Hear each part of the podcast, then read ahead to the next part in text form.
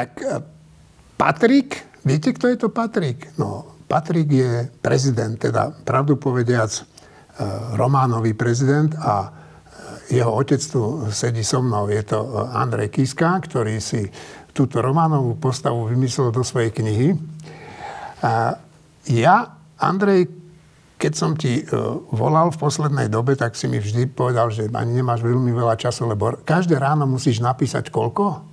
To bolo na deň, to som si dal. Na deň? Na deň tisíc slov. Tisíc slov. A dodržal si to? Nie, Nie to je... Niekedy bol ten deň, že tie slova išli, že same, že človek sedel a písal a niekedy človek napísal, že tri vety a, a škrabal sa, nevedel sa pohnúť ďalej a často som sa dostal do situácií, to sa volá, že vraj autorský blog, že som napísal a povedal som si, ja vôbec neviem písať. Ja som, zavrel som no, to. možno je to pravda. Možno je to pravda, áno, to posúdia, posúdia čitatelia. Ale tak napísať tisíc slov denne je fuška. Začínal som tak vždy o po 8 a do jednej som tak vydržal, lebo to už potom to, to napätie a všetko bolo veľmi náročné. Vypol som si telefón, mobil, zahlbil som sa. Niekedy hovorím, niekedy sa to zadarilo, išlo to ľahko, hlavne v tých dramatickejších častiach, ale v tých popisných bola to poctivá drina. No, e, však prezidenti alebo premiéry zvyknú písať e, memoáre, ale tie memoáre sa odvíjajú vždy od toho, teda, čo prežili v tých svojich funkciách.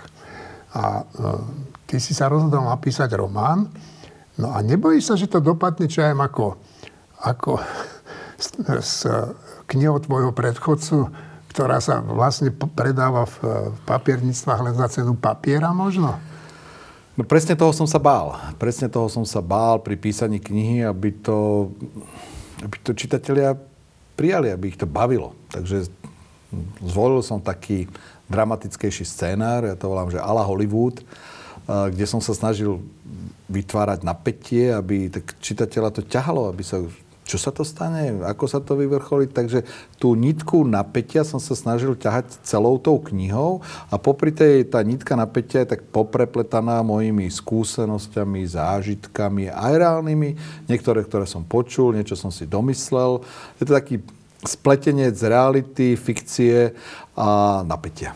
No, e, ja som teda, e, ty si mi tú knihu daroval a e, ja som kúsok si z nej prečítal a mne to fakt stále ale na tom vadilo to, že, že viem, že si to ty v tej knihe a tváriš sa, že to nie si ty. Ale však e, dobre, to už nejako, e, nejako to tí diváci e, ocenia alebo neocenia.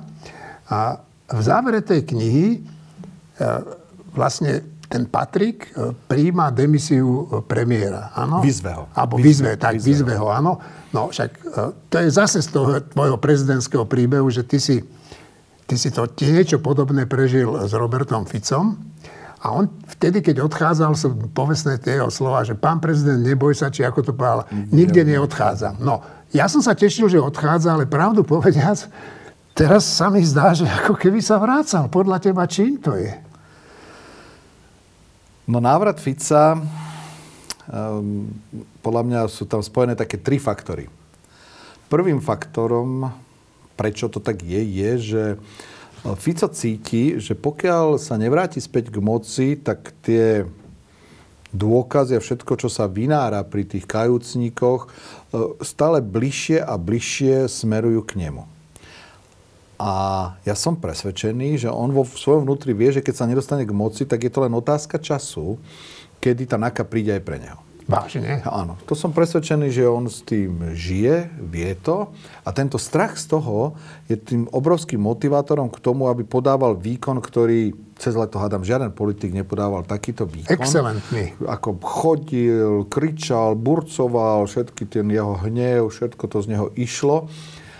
A to je jedným z, jedným z motivátorov a jedným z faktorov, prečo sa mu to zadarilo. Ten, ten, ten strach. Strach je nesmierne silný motivátor. Druhým nahrali mu dve veci. Nahral mu COVID. Nahral mu COVID to, že sa naša spoločnosť nesmierne spolarizovala, že sú ľudia, ktorí sa dali zaočkovať a sú presvedčení, že by sa, sa všetci mali dať zaočkovať, medzi nich patrím aj ja. A potom je skupina, ktorá z rôznych dôvodov sa zaočkovať nechce dať. A tam mám tiež aj mnohých dobrých známych. A naša spoločnosť sa spolarizovala A veľká skupina ľudí sa nechce dať zaočkovať. A on sa stal takým ich, dá sa povedať, najhlasnejším kriklúňom. On veľmi politicky... Aj obhajcom. No áno, on je, on je, on je veľmi... On je schopný politik. A on veľmi dobre vycítil, že to je skupina ľudí, keď sa na to postaví. Možno, že na 90% som presvedčený, že keď bol premiérom v tom čase, už je dávno zaočkovaný. Hej, už je dávno zaočkovaný. To, Však možno to, aj je, hovorí áno, sa, že je. Ako, to som 100%, ale on to vycítil a on ako skúsený, skúsený politik si povedal, wow, tak to je dobrá vlna, na toto sa postavím a ja budem tým najväčším krikľuďom, ktorý bude hovoriť, to sú špiny farmaceutické, zarábať chcú na nás a nedajte sa ľudia a tak ďalej a robí to so všetkým s tým svojim v úvodzovkách talentom, ktorý on má. To je druhý faktor, ktorý mu pomáha. A ten tretí je stav našej justície a spravodlivosti. To, že Smer po tých 10 či 12 rokoch vládnutia po sebe zanechal tisícky svojich ľudí prelezených prokuratúrou, vyšetrovateľmi, celým tým policajtmi, celým tým systémom. Celý systém nakazil. Áno, tak a to, to, sú, to sú roky a roky kedy tam vždy dával tých svojich ľudí, dával, dával a dával, tak to, to vlastne spravilo to, že dnes je tá situácia tak neprehľadná a tak zmetitá, že napríklad aj ja vôbec neviem, že už kde je pravda, okrem niektorých signálov, okrem niektorých signálov, však možno sa k tomu dostaneme, ale proste jeden dá na druhého, proste je to nesmierne zložitá situácia, k tomu sebevražda Lučanského a to je zase vlna, ktorá mu nahráva a ukazuje, pozrite, štát je v rozvrate policia je v rozvrate. To by sa za mňa nestalo.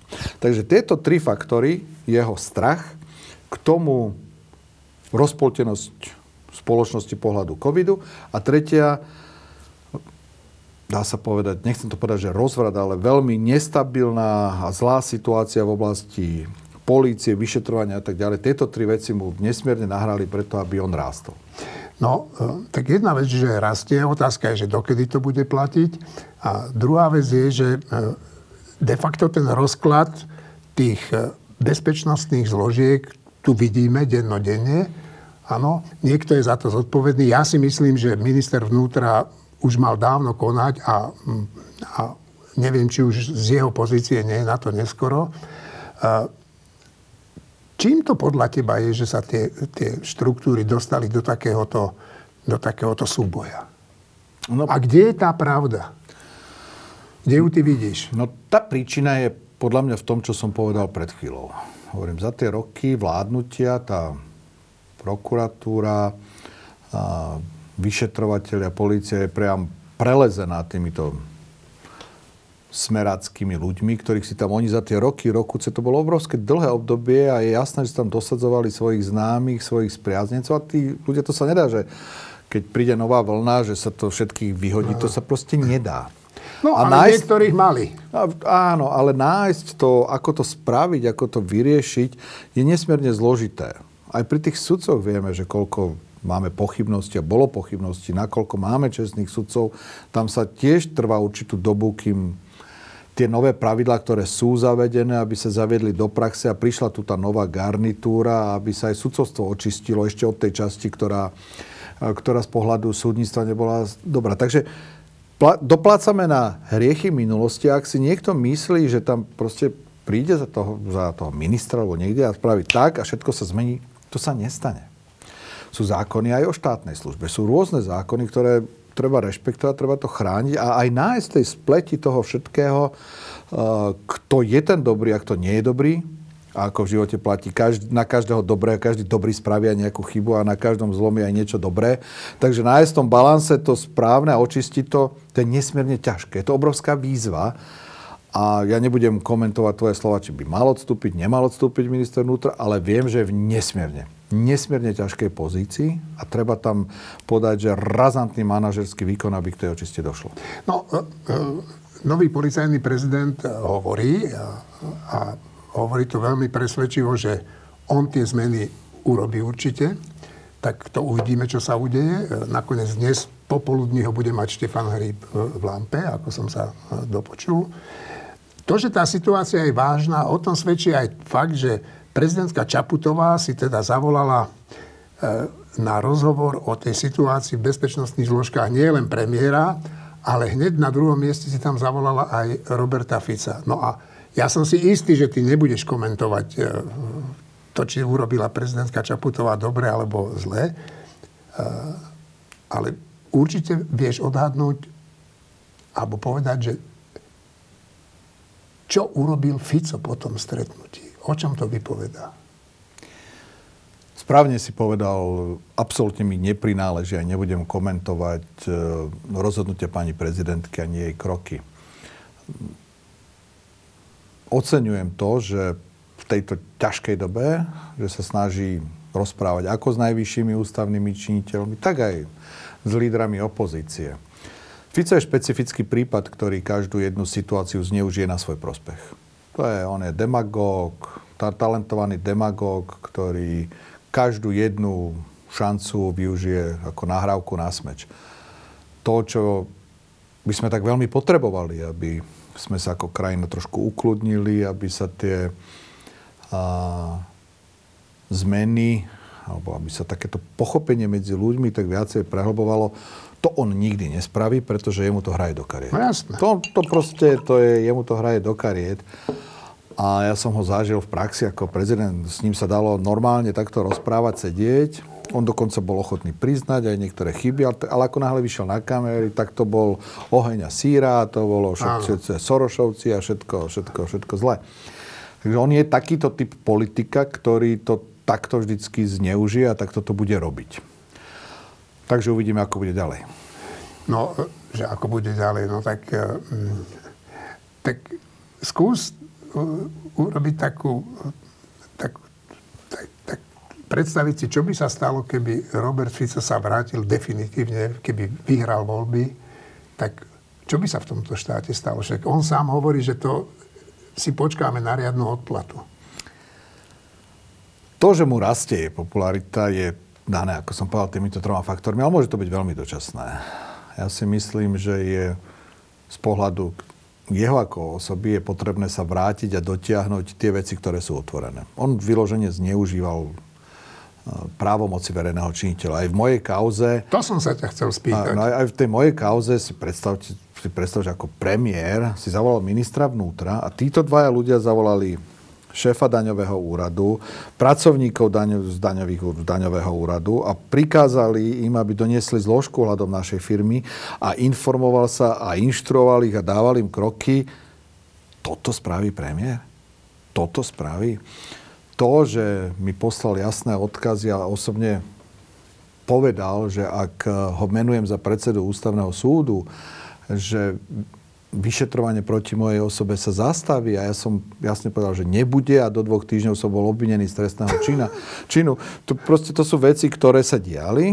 A to je v tej tzv. daňovej kauze, hej? a, to, a tieto veci, ale týchto, tých je veľa. Tých, týchto drobností je veľa a ak, ak Fico celú tú mafiu osobne neriadil, tak určite bol veľmi, veľmi dobre informovaný o tom, čo sa dialo či v Nitre, v hoteli Zlatý kľúčik, či, či tu v hoteli, čo, čo skupinka, ktorá vlastne dneska už je, väč, drvia väčšina z nich už je vo väzbe, že čo sa tam dialo.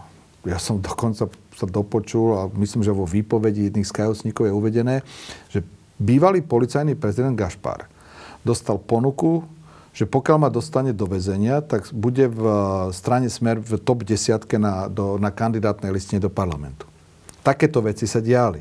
A teraz je len dôležité to dotiahnuť správne do konca a pri Ficovi byť, pravda, že veľmi opatrný a mať tie dôkazy veľmi jasne naukladané a potom mu tá náka na tie dvere zaklope a príde si pre ňa. A toto je potrebné podľa mňa dotiahnuť do konca, veľmi rozvážne, ale v zmysle zákona, v zmysle všetkého, čo má byť.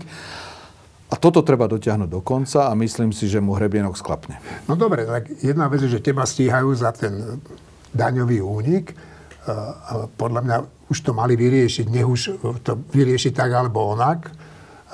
Ale druhá vec je, že však tí kajúcnici tzv. ináč mi sa to slovo strašne nepáči, ale už sme si to zažili nejak v tej našej komunikácii používať. Tí, niektorí tí kajúcnici presne popisovali, ako prebiehala tá tvoja diskreditácia. No, mne z toho vychádza, že tá policia by mala konať. Oni ťa už aj nejako oslovili na nejakú výpoveď, alebo, alebo, alebo zatiaľ nerobia nič. Nechcem konkretizovať presne, čo sa deje, ale určité kroky sa postupujú. Pomaly, ale postupujú. Vážne? Áno. No dobre. A niekedy si myslím, že, e, že či, či by nebolo aj lepšie, keby si sa vtedy rozhodol tak a, a že pošleš toho Fica na ten ústavný súd. Nelúfuješ to niekedy, keď nie. vidíš toto, čo sa deje? Nie, určite nie. Možno aj teraz diváci nie možno každý si je vedomý toho, aká je dôležitá funkcia ústavného súdu, a to nehovorím o predsedovi ústavného súdu, lebo on mi jasne povedal to. Ja nepoviem, že len na ústavný súd, ja chcem ísť za predsedu, to mi takto jasne povedal. A... No nebude sa trocha. Ja, áno, áno, však keď už, tak už, štvrtý najvyšší ústavný činiteľ. Áno. Tak si vieme predstaviť, to je na 12 rokov, ako by nám tu 12 rokov z toho, ktorý má strážiť tú starostlivosť, ako by nám tu kázal a ako by e, vydával e, svoje stanoviska ku všetkému. Nie no to, to... By, to by všetci tí, čo sú teraz v tých vyšetrovačkách, boli vonku. to určite áno. E, tak ústavný súd, pravda, že musí rozhodovať. Nerozhoduje o tom len jeden človek, ale predseda je predseda. Takže v žiadnom, v žiadnom prípade by som ho tam nedal. A nikdy som to neolutoval. Pravda, že aj napriek tomu, že to trestné obvinenie bolo vznesené, to s tým nič nemalo. Mňa nikdy by nezastrašil do takej miery, aby som ja jeho z pohľadu krajín dal na takúto pozíciu. Ešte, no a ty ešte si mal jednu takú kauzu, to bol e, predaj toho pozemku, ktorú v tej predvolebnej kampani e, zneužili, ale ja si teda nemyslím, že si to vymysleli tí, tí, ten jeden e, bývalý mafián a ten jeden, ktorý už zomrel. Tak e, v tom sa nejako pokračuje? Zistuje sa, že jak to vlastne bolo, že kto si ho objednal? Pokračovalo sa, ale nemám, nemám, nemám, nemám žiadne informácie, že kto si ich objednal, na zadanie koho konali, lebo tak to bolo to bolo zorganizované a presne dva týždne pred, to no. bolo presne načasované, ako veľmi profesionálne zvládnuté, podrazácky, ale profesionálne. Um, nemám žiadne ďalšie momentálne informácie, ale je pravdou, že jeden z tých hlavných aktérov, ktorý to celé spískal, zomrel. Zomrel, to som počul. No, táto kauza ťa vlastne, alebo tvoju stranu, ktorú si zakladal, tvoje dieťa, e, skoro stála účasť v parlamente. Áno, však ste tam preklzli o, o, o pár desatín. Percenta, 5,6 myslím. 5,6, no. Tak ja si ten večer pamätám, jak sme uh, v tom volebnom štábe trpli, nakoniec sa to podarilo. Ale čo je horšie, že tá tvoja ministrana je v úplnom rozklade. Čo s tým? Jak to vidíš ty? Tak v prvom rade stranu za ľudí som skutočne, alebo sme sa spolu s tými, ktorými sme na začiatku to tvorili, sme sa snažili vytvoriť ako stranu slušných, poctivých, ale ľudí, ktorí v živote niečo dokázali. Chceli sme tam dos- dotiahnuť individuality, osobnosti. A keď dos- dotiahneš do strany osobnosti, tak to je nesmierne živý organizmus, ktorý má, kde každý človek má svoj názor a niečo v živote dokázal. Som presvedčený, že v čele krajiny by mali sa vždy dostať ľudia, ktorí už niečo reálne dokázali. Že za nimi vidíš ich životný príbeh, nie že prídu a slubujú modré z neba, ale skutočne niečo dokázali. A takých sme sa snažili do tej strany dostať. Keď takýchto ľudí v strane máš, tak je logické, že to je veľmi demokratický, veľmi taký živý organizmus, ktorý musíš nesmierne narábať s citom a skutočne sa aj ku takýmto ľuďom musíš veľmi demokraticky pristupovať. Mm. To nie sú ľudia, sú také politické strany, ktoré poznáme, nebudem ich menovať, kde šéf zavelil a všetci proste, áno, jasne, šéf povedal, nie, ja som takú stranu nechcel. Chcel som skutočne a bol som veľmi na to hrdý, akých ľudí sme dostali. A práve v takýchto krízových okamihoch, a o tom sme mali diskusiu s pani Remišovou, som hovoril, že je potrebné, keď dôjde k tomu, že vedenie, čas vedenia strany, poslanci, ale aj čas členov má iný názor ako ostatní, je dôležité spraviť s sadnúť si, vydiskutovať si to a mm. povedať si, kto s kým súhlasí a ak, tak po prípade aj zmeniť predsedu, čo, ja, čo k čomu by mohlo, ale vôbec nemuselo dôjsť. Ale tá diskusia vnútrostranická pri takom, takýchto silných osobnostiach je nesmierne potrebná. Mm. Nemôžeš proste zaveliť a povedať, takto to bude a čakať, že tam všetci zvesia uši a budú počúvať. Tam sa to musí ten, ten, však vždy v každom kolektíve dôjde k problémom, k rôznym názorom, ale vždy som tak aj v živote postoval, vždy som si sadol a povedal, tak poďme. Hlasujme, diskutujme. Dokonca aj pri rozhodovaní ako prezidenta som niekedy pozeral, hovorí, každý povedzte svoj názor. A ja sa potom rozumiem, prezident je trošku iné, lebo to je jedno, ale politická strana to je, to je normálne, že to je skupina ľudí. Takže takto tá strana vznikla a potom presne z toho vznikali aj v úvodzovkách tie, keby som to tak nazval, že problémy, alebo ktoré vznikali a to, to už presne vyplynalo z toho, že boli osobnosti, boli rôzne pohľady na to, ako by sa mal kto správať, a ako, ako by mal vystupovať, až to žiaľ doviedlo k tomu, k čomu to viedlo. To znamená de facto k rozpadu strany ako také. No, ja si myslím, že toto je okamžik, keď už netreba morfondírovať nad tým, že kto je na vine, kto to všetko spôsobil. Isté tam boli problémy a pnutia z obi dvoch strán nejaké.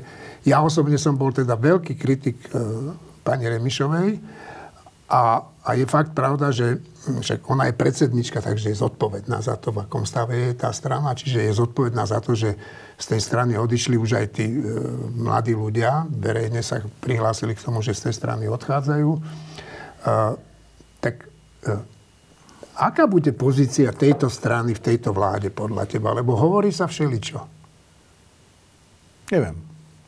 Neviem, nechodím na koaličné, pravda, že rozhodnutia... No, ale nie, nie, to. Tak sledujem to ale len zvonku. Ne, nediskutujem ani s pani Remišovou, ani s pani Kolíkovou, ani neviem momentálne, aká je situácia. Určite ja som plne presvedčený, že pani Kolíková patrí medzi absolútne najlepších ministrov tejto vlády. Bola spolu, spolu s pánom Korčokom najlepšie pripravená má nesmierne ťažký rezort a svoju prácu vykonáva veľmi, veľmi dobre a profesionálne. Takže pravda, že môjim osobným želaním je, aby pani Kolíková vo funkcii ostala. Verím, že Saska, tak ako ich tam prichylila, že na tom bude aj trvať a že to sa stane. A zvyšok neviem. Uh, no lebo tak byť podpredsedničkou vlády s dvomi, respektíve so štyrmi poslancami, zo stranou, ktorá leží na smrteľnej posteli, sa mi zdá teda dosť odvážne, ale e, musím povedať, že pani Remišová v poslednej dobe, e, keď ju vidím vystupovať verejne a komentovať to, čo sa deje na prokuratúre, to, čo sa deje s tým zatýkaním policajtov, tak musím povedať, že je teraz na tej správnej strane. Mýlim sa? Ona vo všetkých tých zásadných veciach bola, dá sa povedať, takých tých, čo sa týka korupcie, policie a tak ďalej, vždy bola na správnej strane. Myslím si, že nikto jej nemôže vyčítať z tohto pohľadu akúkoľvek vadu. Veronika bol veľký bojovník, odjak živa proti korupcii, za spravodlivosť.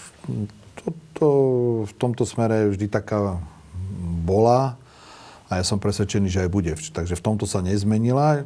Jediné, čo nastal, kvázi ten problém bol vo vnútri strany z pohľadu toho, dá sa povedať, riadenia e, týchto výrazných osobností, ktoré v strane To nezvládla. To nezvládla. No.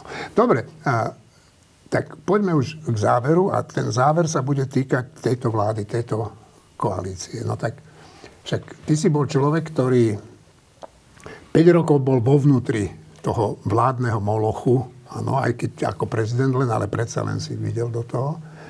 Tak eh, čo hovoríš na to, je Boris Kolár ešte súčasť tejto vládnej koalície, alebo mentálne je už preč? Asi mám len tie informácie, ktoré majú aj ostatní. A to by som ešte povedal, že zásadne nepozerám televízne správy. Prečo? E, tým, že som v tej politike veľa prežil, tak to osobné vystupovanie, ja keď vidím vystupovať politika počúvam jeho slova, ja už veľmi často viem čítať. Čo povie?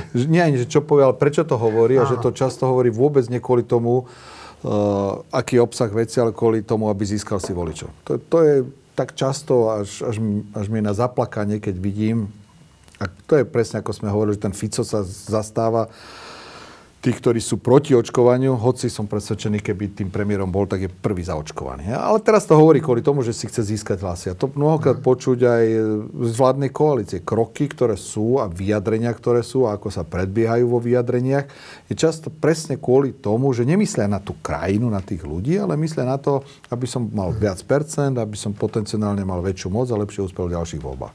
A to je zásadný problém našej krajiny. Nielen našej krajiny, aj ostatných, ale to je na dlhšiu tému. Takže ja keď vidím tak politika a teraz počúvam, ako hovorí, tak ja si vždy hovorím, aha, tak to zase hovorí len a len. Len a len kvôli tomu, aby mal viacej percent. A to sa deje 20, 30, 40% vystúpení politikov. To ma vnútorne vyrušuje a v rámci psychohygieny som si povedal, to nie, tak ja takto toto pozerať nechcem, ale vždy si pozerám, pravda, že na internete správy, čítam si rozhovory, to ma zaujíma, ale tam už si filtrujem, tam už si to viem filtrovať, ale aby som v priamom prenose často klamárov a demagógov počúval, tak to nie. A vydrží táto koalícia podľa teba? Neviem. Neviem, neviem. Ja však každý vie, že ja som chcel, aby sme vytvorili vládu bez kolára. Vždy som bol ten, ktorý som hovoril, že len v prípade naj, naj, najvyššej nutnosti, aby sa vôbec zostavila vláda, tak aby tam kolár nebol. Ehm, na záver Matovič presadil tú zostavu, ktorá je a Matovič s Kolárom si počas prvého obdobia vládnutia veľmi kryli chrbát. Nemal Matovič lepšieho spojenca ako Kolára, lebo mu do ničoho nekafral a Kolár si robil, čo, čo chcel. chcel. A zase na, na oplátku Kolár Matovičovi odsúhlasil všetko, na čo povedal. Mhm. Takže to bolo také dosť zvláštne vládnutie. Tu sa nechcem zase zastávať Ríša Sulika, lebo tiež niektoré vyjadrenia, ktoré mal, boli veľmi silné. Ale proste ten, to, to, to sa nejak tá, tá, tá, tá situácia zohrala tá, tá situácia nastala, ale ja som bol proti, aby sme mali kolára. A teraz, čo sa stane, absolútne netuším. A nevidím, ne, neviem, neviem presne, však všetci vieme tie nitky ohľadom Sisky, nakoľko aj dáva vyjadrenia Kolár práve kvôli tomu, že to bol jeho človek, tak práve kvôli tomu, aby nestratil úctu v očiach svojich voličov, tak tam musí teraz Neviem, neviem to vyhodnotiť, že kde, kde je pravda, čo sa vo vnútri deje, ale je pravda, že prvýkrát počuť signály z Olano, že si vedia predstaviť vládu bez kolára, čo by mohlo byť veľmi náročné pri tom počte poslancov, ale už to prvýkrát, čo v minulosti nebolo, že už to počuť. No však oni by museli hľadať podporu teda u dvoch, dvoch poslancov, ktorí boli vlastne tvoji, to je pán Valášek a teraz e, Miro Kolár. Oni povedali, že by s tým nemali zásadný problém, ale že nebolo by to len tak. No. Keď som pred viac ako 5 rokmi, 7 to bol koľko, keď si išiel kandidovať za prezidenta? To bolo, oznámil som to v 2013, čiže pred 8 rokmi. No, pred 8 rokmi. Tak ja si pamätám na to dobre, ako sme tu z redakcie išli traja za tebou do Dobrého aniela. Pamätám. A keď sme odchádzali, som si hovoril, to sa v živote prezident nebude. A nemôže byť, lebo ja som bol najmudrejší na svete. Ja som ťa dokonca ani v tom prvom ja kole nevolil. Ja viem. A však eh, mohol som klamať, Áno, neklamal som. Vážim no, si Ale ne, teraz si odišiel z tej politiky a, hm, a si zase v tom dobrom anielovi. Tak Naplňa ťa to? Lebo z tej politiky väčšina ľudí ťažko odchádza, nevie sa tej politiky zbaviť. A ja tomu aj rozumiem, prečo. Či ti to stačí byť šéfom dobrého aniela? Ja som nikdy nebol, a to mi oprávnene niektorí novinári vyčítajú, ten homopolitikus. Človek túžiaci po politike, pomoci. Ja som nechcel. Nechcel, keď si niekto by dokonca zobral do rúk moju prvú knihu, ktorú som napísal pred 8 rokmi, takú útlučku, tak tam je napísané, že ja politikom nebudem. Ja som do toho... si. no, nikdy nehovor, nikdy. Uh, ja som politikom som sa stal len a len kvôli tomu, aby som viacej dokázal pomôcť. To bola moja zásadná motivácia. Skutočne som nechcel. No niečo sa ti podarilo. Tak, dúfajme, že áno. A Takže keď som aj vlastne po tých 5 rokoch vyhodnotil všetky plusy, mínusy a povedal som si, že už nebudem politikom, potom som odišiel aj z, aj z celkovo z politického života, a, tak som sa zase vrátil tam, skáďal som vyšiel a to je do, do aniela a zase môžem pomáhať. Čiže ten, ten, ten princíp toho naplňania tej, tej pomoci je mám ho, môžem to robiť, môžem to robiť nezávisle od štátu Pravda, že ma mrzí, že x veci, ktoré som chcel pomôcť zmeniť sa zatiaľ nepodarilo a stále náš sociálny systém alebo starostlivosť o, o tých, o ktorých sa stará dobrý aniel je by som povedal, až hanebný nám na modernú krajinu, ako sa stará no, ja som ľudí. Dnes, dnes pozeral, e, si bol v Jojke s jednou paňou a tá teda povedala šialený príbeh. Ona má chore dieťa, má rakovinu, leukemiu, myslím. no, teraz mi povedz, čo je ten náš štát povedal?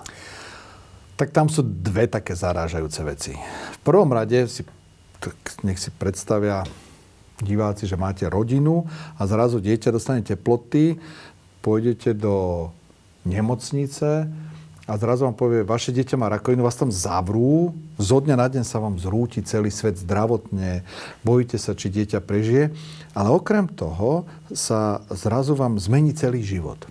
Tá pani, čo bola dneska v Jojke, tak ona má ešte malú dceru, teda druhú, o dva roky mladšiu, táto má 7 rokov, má 5 ročnú, manžel a ona. Manžel musel kvôli starostlivosti o druhú, tú 5 ročnú, prišiel o prácu. Ona je celý čas s maličkou tu v nemocnici alebo sa stará o ňu. Ich celý príjem ako rodiny je 270 eur. Koľko? 270 eur. Od januára si pýtajú o invalidný dôchodok alebo o ďalšiu pomoc. Nedostali nič. A čo im povedali, že prečo nie? Nič. Neprišiel odpoveď, žiadne. Tak, tá, tak 270 eur žijú. Jediné, čo ich zachraňuje, je rodina a dobrý aniel. A teraz tá pani, a to je ten druhý paradox, prišla sa tak poradiť na sociálku a hovorí, tak viete čo, nemohla by som dostávať, ja neviem, dávku v motnej núdzi, alebo ne, nejak by ste nemohla ešte niečo dostať. A ja povedal, viete čo, však máte auto a byt, však predajte auto a byt, budete mať z čoho žiť. Hm. To ti povie pracovníčka na sociálke. Toto sa prídeš s prozbou, že, že, že si matka dieťaťa a nevieš, ako prežiť a toto ti povie pracovník. Máme, má to, máme jednu pani, ktorá má sama rakovinu a je sama sa stará o chlapčeka. A keď sa staráš sám o seba, akože si chorý ako dospelý, tak e, principiálne nemôžeš dostávať e, opatrovateľský príspevok, lebo si sám chorý. Hej? Takže ona je sama. Tak je jediný príjem, a to už má vyše roka, sú prídavky na deti, čo sú myslím 25 eur. Vyše roka sama žije s s chlapčekom, ona má rakovinu, je mesačný príjem je 25 Počkaj, eur. to je ako... To je realita, to je tiež fotku, myslím, nech sa niek, niekto chce, nech sa pozrie na náš Takže Facebook, je tam ešte dávate rozhovor. niečo, aby vôbec prežila. My jej dávame, no z dobrého aniela dostávajú tie rodiny plus minus 140-160 eur mesačne. To nie je zase žiaden, vieš, že to z toho nemôžeš vyskakovať. Je to nejaká pomoc, ktorú dostáva aut, automaticky, keď je chore dieťa, tam žiadne, proste ako náhle príde dieť, mamička na onkológiu, tak už ďalší mesiac hmm. dostáva peniaze. To, to máme v tom systém, fungujeme a ideme ako pila. Ale štát? 25 eur. Hmm. No, uh, v poslednej dobe čoraz častejšie počujem také brnkanie na strany niektorých bývalých politikov, že možno by sa aj možno vrátili nevylúčil to eh, pán Zurinda, ale to nie som si celkom istý, ale Ivan Mikloš už hovorí celkom otvorene o tom, že keby bola nejaká rozumná, dobrá ponuka, že by sa vrátil. A však prečo nie? To boli eh, pri všetkých výhradách, to boli ľudia, ktorí posunuli niekde to Slovensko. No a čo Andrej Kiska? Keby došla nejaká ponuka, čo by urobil Andrej Kiska? Alebo bol by radšej pri svojej žene a svojej rodine? Andrej Kiska tak ako pomáhal, bude pomáhať. Budem pomáhať, budem pomáhať Vanielovi. Mám teraz rozpracovaný veľmi pekný rómsky projekt, projekt e, Rómkam, ktoré chcú pracovať a ktoré žiaľ nevedia si prácu nájsť. A chcem, mám tento druhý projekt, no a pravda, že premyšľam o ďalšej knižke, už máme jej osnovu, už už tuším asi... To bude presítený to... trh tvojimi knihami. no neviem, či to druhá, teda tretia kniha, či to je presítený trh. Uvidím, ako sa táto, ako táto bude mať odozva medzi čitateľmi, ale už mám osnovu ďalšej, ďalšej knihy a určite by bola nemenej napínavá, len tak ako táto knižka bola na pozadí rusko-ukrajinského konfliktu, kde veľa sa venujem tomu konfliktu, táto by mala byť veľa o extrémizme a rómskej problematike na Slovensku v pozadí toho príbehu. Hmm. Ale ten, tá nosná niť musí byť zase napínavá. Či Čiže román zase. No určite, fikcia. No ale napíšeš konečne niečo také, že čo si tu zažil ale, ale mám aj, už aj toto mám v hlave, ale ešte trochu, ešte potrebujem jednak aj, by som povedal, spisovateľsky dozrieť. Hovorí sa, že človek až tretiu knihu napíše, takú, že dobrú čitateľnú, takže zatiaľ to ešte chcem trošku dozrieť čitateľsky. A aj by som bol rád, keby sa to ešte viacej trošku uložilo, ten môj odstup od politiky. A, ale už to mám, mám aj, už aj osnovu aj tejto knihy mám už tak v hlave trošku pripravenú. Takže, uh, Andrej, ja ti ďakujem, že si prišiel. To bol Andrej Kiska, uh, prezident Slovenskej republiky, predseda správnej rady uh, Dobrého aniela. A človek, ktorý tejto krajine priniesol veľa dobrého. Ďakujem. Ja ďakujem.